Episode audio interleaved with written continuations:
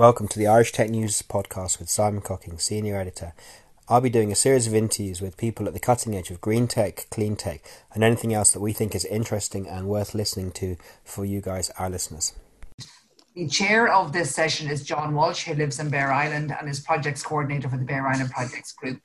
He's also a board member of Comhar na nOileán and Comhdháil Oileáin na hÉireann, as well as chair of ESIN, the European Small Island Federation. So thanks very much for taking this on, John. I'm going to hand over to you. Okay, thanks very much, Trish. Um, as Trish said, my name is John Walsh. I live in Bere Island and I'm also chair of ESIN. and we're very happy to be involved today with the Virtual Island Summit and with the Irish Hub. Um, just to give people a bit of background on ESIN, it was set up over 20 years ago and we work with um, around 1,600 islands and with about 350,000 islanders across Europe. And we kind of work at local, national, and EU level. Um, and it was kind of set up really like when we're speaking today about the connections across the world that islands need to make. The reason that ESIN was set up really was to get um, islanders connected just to share information and network. That was the kind of simple task at the very start. And ESIN's after growing into a, a fairly strong lobbying organisation now, and they're working with different partners across Europe. Um, and they're recognised as, as, a strong um, island advocate um, in Europe. So it's great to see it. Um, so, like my view of this morning, um, first of all, when you look at the list of participants, I think we have one of the strongest group gatherings of island advocates um, here today. I, I, know a lot of people um, here today, and they've done a lot of great work for islands over the years. So it's fantastic to see all of you here today and um, all of you taking part. Um, I know everybody's kind of zoomed out at the moment, but it really is a great way to get us together. We're here this morning for two hours talking about islands, and in the past we might have to travel three days to get to a destination to talk about islands. So it's great to be here today, um, sitting in Bere Island, spend two hours of this, and we can carry on with the rest of our lives after that. So it's fantastic, um, and I think it's the way forward. Um, so today um, we had we had great speakers all along, and I was really impressed, Rhoda, with your presentation there and and the photos that you had. I see a lot of people in the photos. I actually see Jackie Sullivan from Bere looking at his miscanthus that he planted maybe 10 years ago. So it's great yeah. to see the old uh, photos as well, Rhoda. So well done.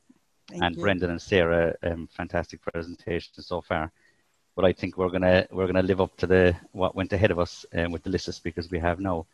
Um, so our talk today is all about sustainability, and if you Google what does sustainability mean, it means a lot of things to a lot of different people. And I think really what it means is the future gener- or the, the generations of today need to mind what they have so they can pass it on to the, the next generation. So I'm really delighted today to welcome the pupils of Bere Island, Sculvey Neff and Bere Island. Like it's a great school. My kids went there. Actually, my daughter went to town yesterday for the first time. It's the first time that we don't have kids in Sculvey Neff for 13 years because they're all after moving on. But it's an excellent school with excellent teachers. The kids get a great education but one thing I think we miss sometimes, and I hope the kids are listening, I know they were getting um, busy with other stuff there while ago, is we need to listen to the voice of the young people. A lot of time the voices of the young people are missed out, and I think that's a mistake with island development. I think we always need to include the the young people. Their voice is probably the most important voice of all. And earlier this year, the department had um, meetings looking at developing policies for islands, and we have a new teacher in the school um, Orla Neerachtan, who's the new principal, and she actually brought the kids to the, the meeting. And if you see how the kids engage with the process and putting up the sticky notes and what they wanted, and their ideas are fantastic and they have to be listened to. And I think if we take anything from today, is that the kids, if we're, if we're doing anything for islands, we have to look at the future and we have to really ensure that we take on board what the young people want. Um, so it's great to see. So well done to the, the children for listening in today. And I think any any future event, I think we have to make sure that we get the kids involved. Um, it's so important. So just to say a little bit about Bere Island, like Bere Island is, is in the southwest of Ireland, a population of about 170. There's about 18 kids in the school. Um, you know, we've a lot of history. We were a British Army military base up to 1938. Um, so a lot happening in Bere Island um, that way. The community radio has been a huge um, kind of success story, and you could see from the presentation that Sarah gave there, the importance of the, the community radio in archiving what's happened in the past and, and saving them stories, but also allowing um, Michael and Alton there to you know, to look at the Farmers Journal and kind of review farm machinery um, in one of the programs, which is great to see. Um, so, the three, three speakers we have today, um, three great, great people, I know them all fairly well. Um, first of all, we have George Sullivan, who owns Bere Island Boatyard, and Bere Island Boatyard is one of the success stories of oil and businesses in the last 20 years. I think at the start, people were saying, "What the hell is he doing, digging a, a big hole in the in the sea?" But it's, it's turned out that he was right in what he was doing, and George is, is, is the real entrepreneur.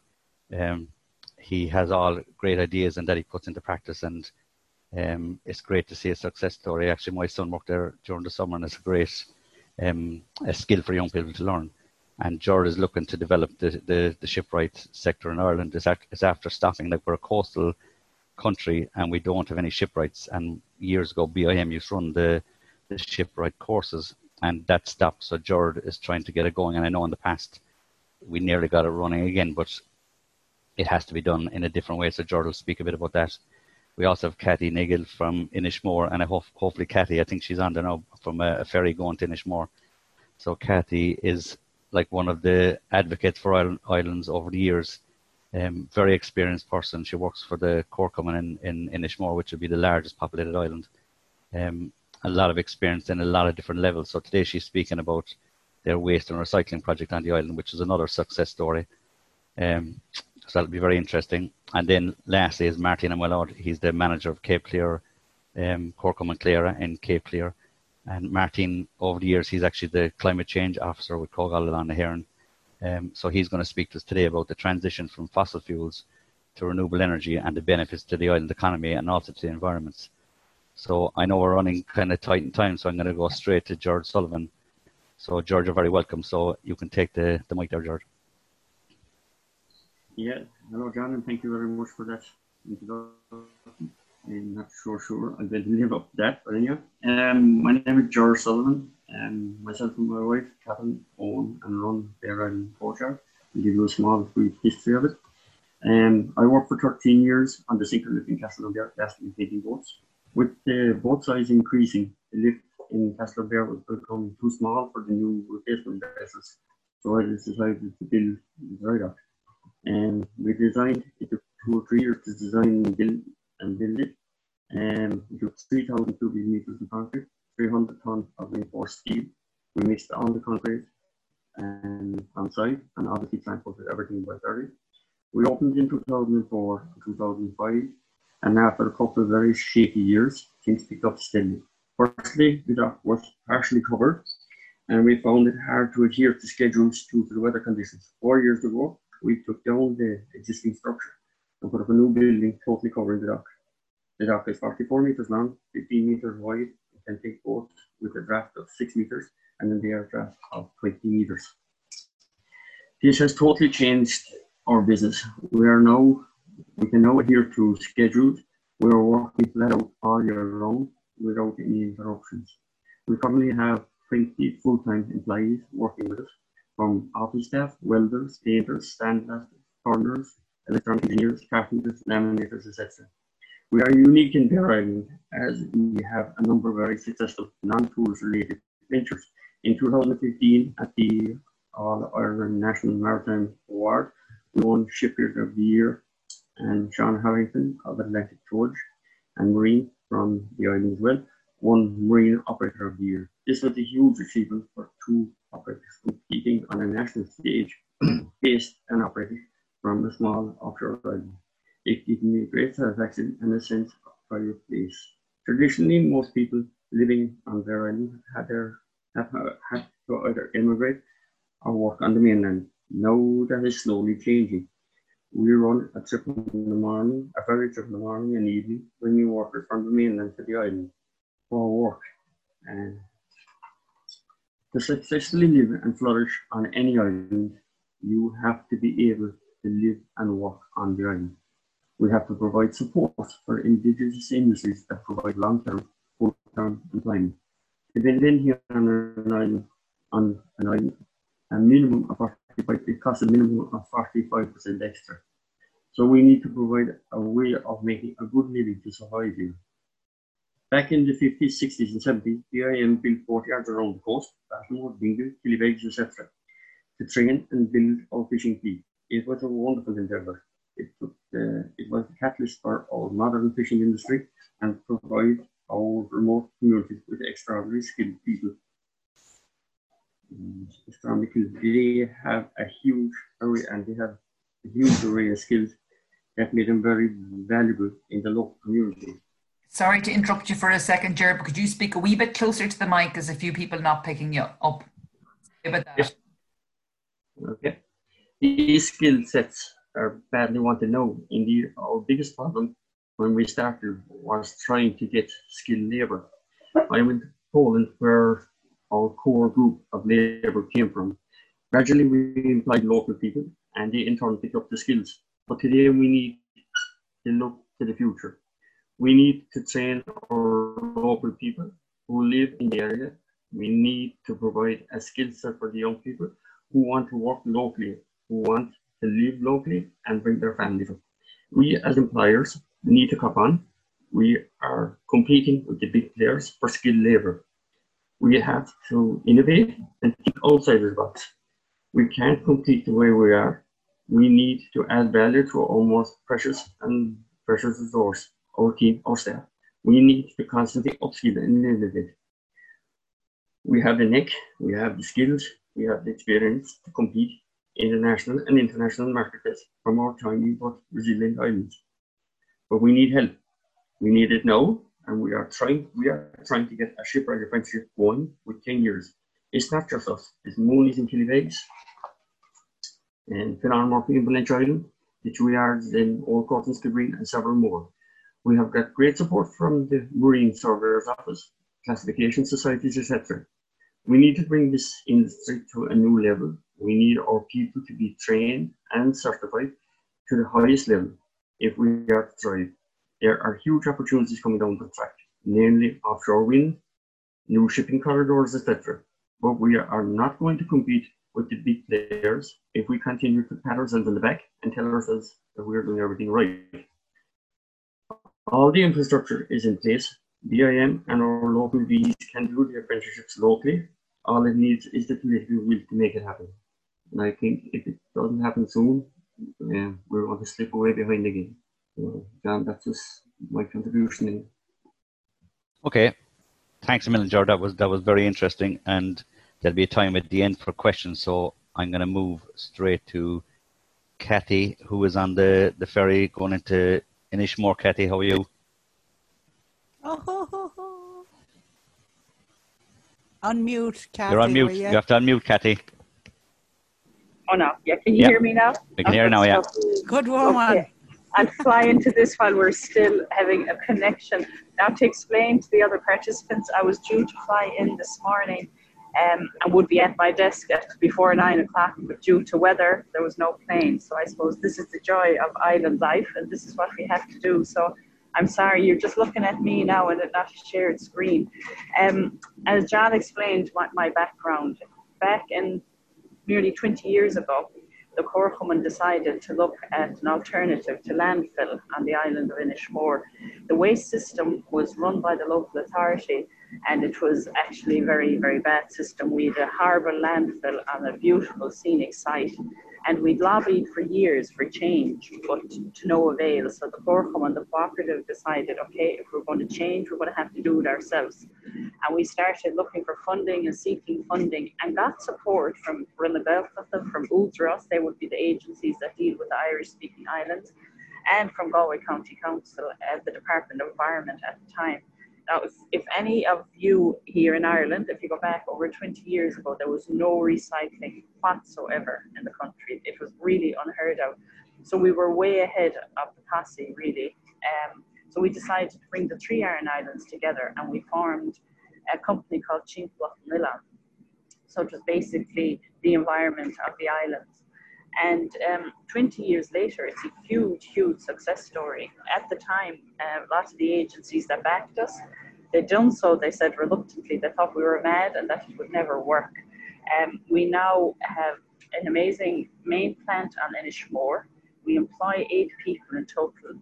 We recycle um, over nearly 60% of the waste of Inishmore is now recycled, which is much higher than the average in the country. Um, we compost, um, we collect food, and we create our own compost, so that's reducing waste leaving the islands. So basically, all types of waste is collected on the island. Some is sent out to the mainland, uh, the landfill that cannot be recycled. Um, we get support from Pobal because, again, I suppose the economies of scale on the island we can't afford.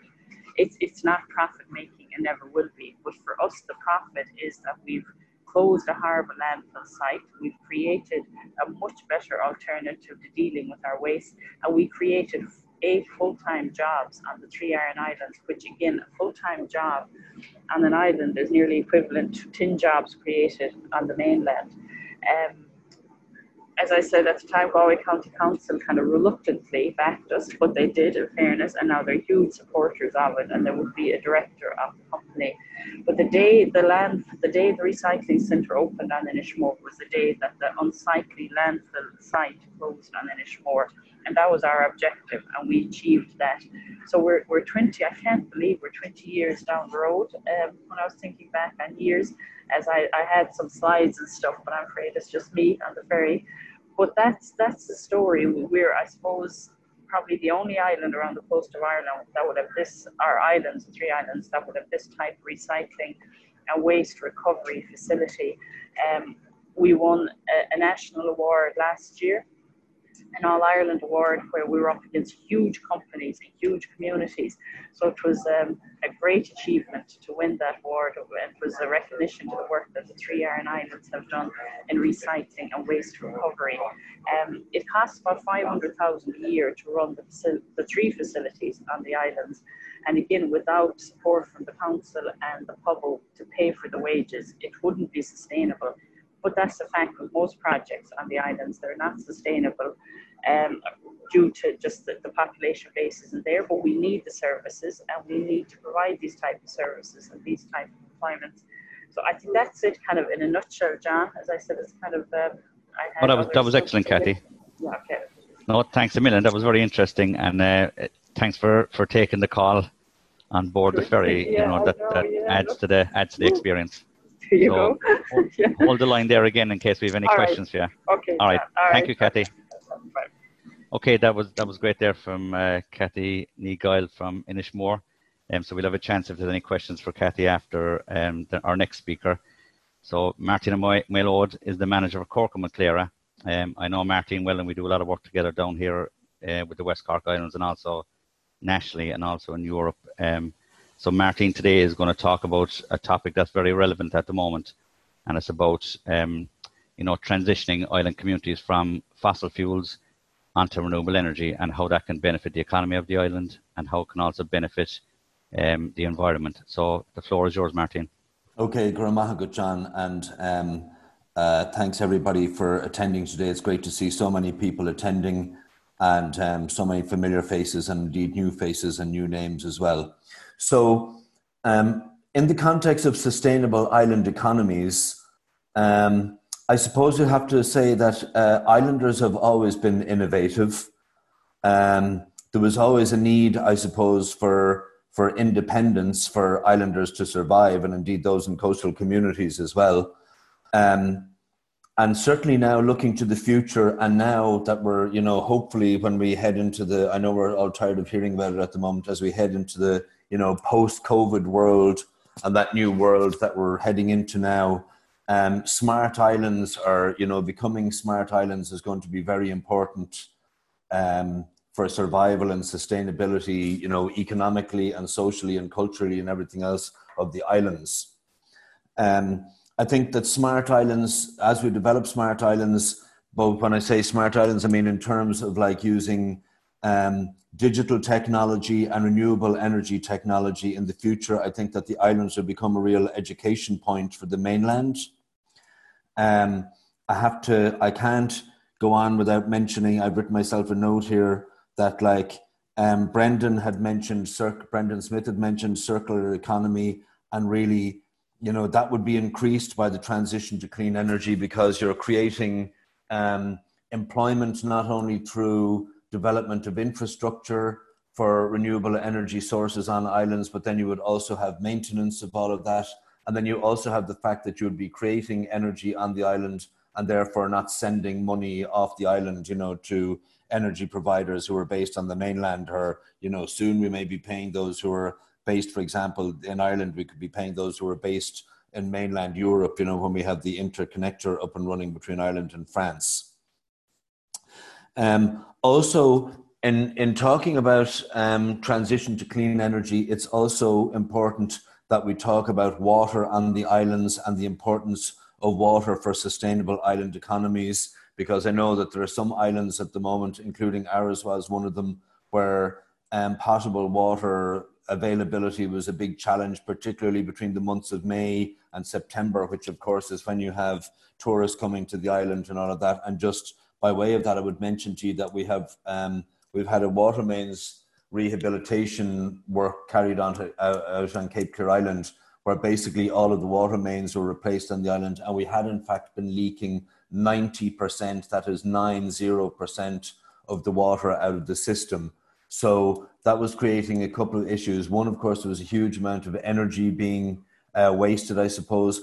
Also, we were over pumping, which is not good for your ground uh, water table. And then also, we had huge amounts, like I say, parts of the year where we didn't have water, and in some cases, it was affecting some economic activity on the island. So, um, so don't be afraid to look at your water system when you're looking at um, clean energy transition on an island. I think green tourism as islands um, develop their energy, clean energy transition, and like there is a, a market out there for green tourism, and the islands, certainly the islands in Ireland, and um, part of the thing that we have in terms of sustainability is the island um, populations, and I think that green tourism will bring um, people to the islands that will be obviously interested in greenness, but also then that may be interested in a different way of life. And certainly, we're seeing a lot of interest in the islands at the moment, post well, not post COVID, but post lockdown at the moment. And I think that um, that definitely there's a role to play there for a clean energy transition in helping the overall sustainability of the islands. Um, the radio project that Sarah was speaking about earlier, that of course involves um, Bere Island and Sherkin Island, also um, the transmissions that we're doing from Cape Clear Island up on Quarantine Hill, and yes, that is the name of the hill, up on the top of Quarantine Hill on Oileán Chléire, we have a PV system with um, actually with lead acid batteries and an inverter and the panel then that was fitted by our good friend Paul Broderick. And we are actually broadcasting from there. Um, the last few broadcasts have actually been 100% green, where we have been actually powering them um, using the, the solar PV only.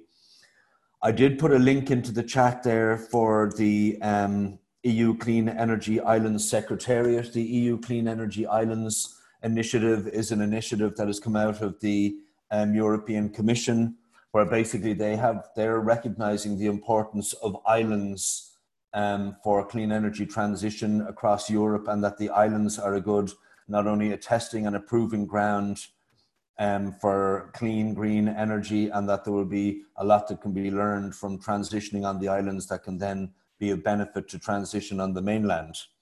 And we do have an upcom- upcoming workshop on the 23rd and 24th um, of September for those who are interested in um, in any way in the in the Irish islands or indeed in European islands and um, I will arrange with Noreen and Trish that we can send out the details to those who are taking part in today's um, in, to, in today's sessions.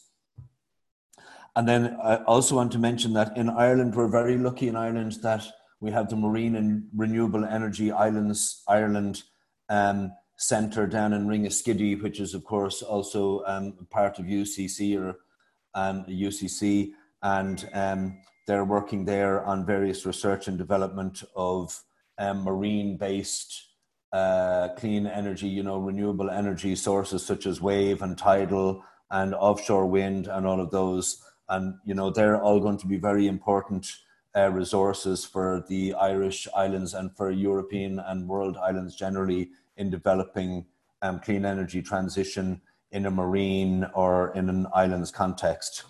Now, I don't know if I've used up my time or not, but um, I know You have about 30 we're just- seconds, Martin. Huh? About 30 seconds. 30 seconds. Okay. Yeah. So I know we're all, we're hearing everything about clean energy transition at the moment, and it's all talk, talk, talk. And we do need to convert that into action. So on Cape Clear Island, just the last thing I'll mention is on Cape Clear Island now at the moment, we just started a, a green transport pilot project. Um, we have two small electric minibuses, and we're going to be installing PV panels and micro wind to charge those. And it's those sort of small initiatives one by one. There's not going to be one big bang in terms of energy transition on the islands. It's going to be bit by bit by bit, and we just need to get started on it. And um, indeed, some there are some islands like Eigg and Samso and others around Europe um, that can be very good examples for us of how that can be done. So, Okay. For Emila Mahagov, Agus Slán go fóill, and uh, thanks for listening to me there. Thanks very much, Martin. Um, so that was another great presentation. Um, hopefully now we'll get a few questions. I know we're running a small bit behind time, and I know we want to get to the breakout sessions.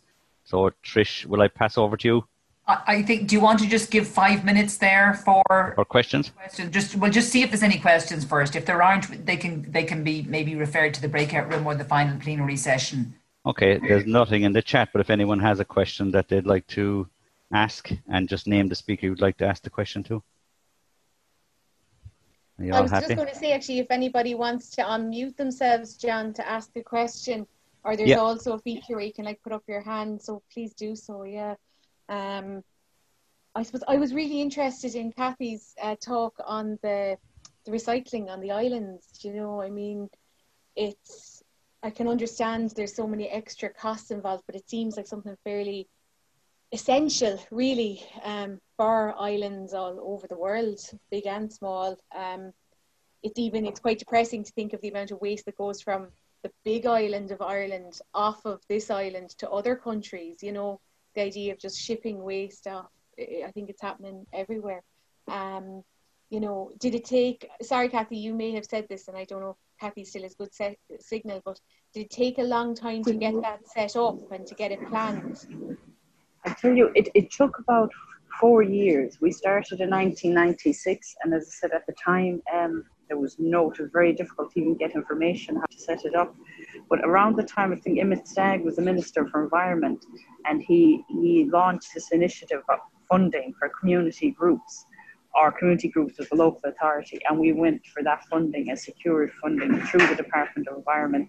We also got funding through Roinn na Gaeltachta and through uh, Údarás na Gaeltachta, those departments backed us. So we nearly, I won't say we got 100% funding, but quite close to it. It was totally new, totally different, and it, it changed how we dealt with waste and how we look at waste on the island. And we recycle most of it. Now it's quite amazing. We get a lot of groups coming, looking at the plant. So people were just landing in here now, if you can see. we're just landed in Inishmore. So people are going to start moving. Um, Okay. But it's, it's, it's yeah, it's, it's, it's been a huge success stories. We've had Comhdháil Oileáin na hÉireann, the meeting some years back. We've done a tour, most would have seen it. And it really is, it, it worked. It just changed the whole way, even how we look at waste and deal with waste. Which you mentioned there, I suppose, just to say, one of the most discouraging facts is our recycling rates are so, so high. And then you'll hear on national news that recycling packages are being sent off to, to you know, remote islands and being dumped. And that's really discouraging when you're making such an effort at a local level and then you find out what you're recycling really isn't being recycled in some cases. Okay, thanks for that, Cathy. I know there's a question here. Barry Mahan asked the question was the refit of the Ilen, which is a timber um, ship that was done recently in, in Skibbereen. But I think, George, you answered that question further down.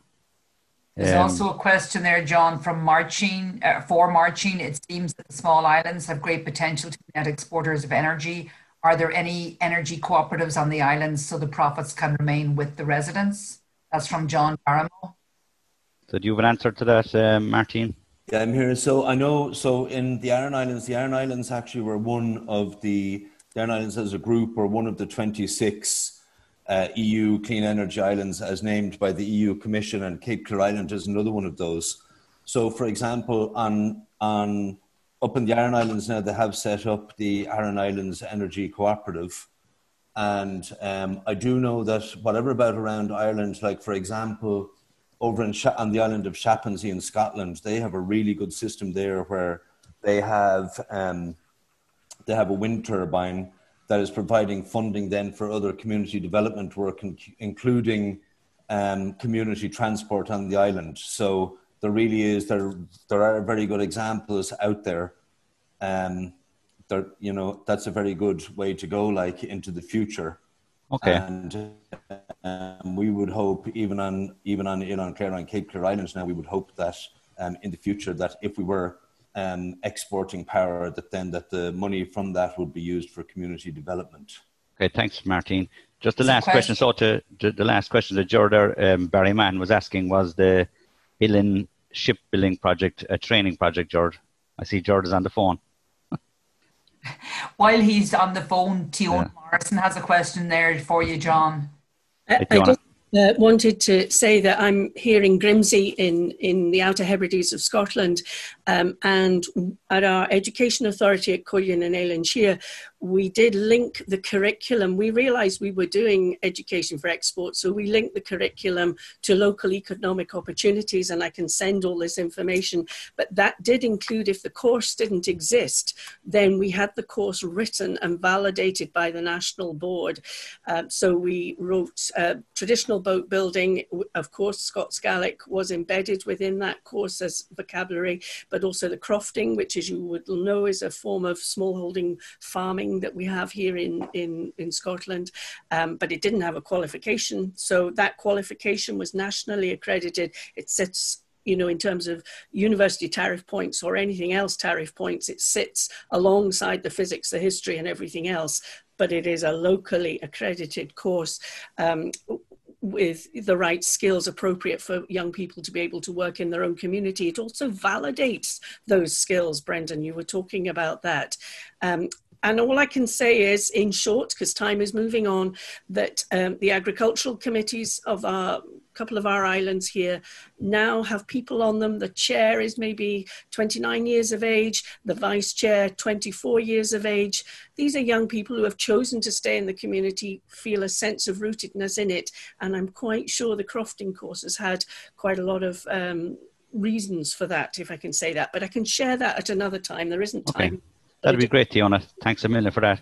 And just before I ask George a question, um, Tony Lewis just said there, the Ilen was mentioned, but there was also the construction of the Jeanie Johnston in Blennerville, um, and he was saying as well, all one-off projects, but we need a coordinated skill creation. Um, so maybe just George, if you just maybe the last question, just say, Barry Mann was asking there about the. It was was that um, kind of an or a shipwright project, or was it just one-off project again?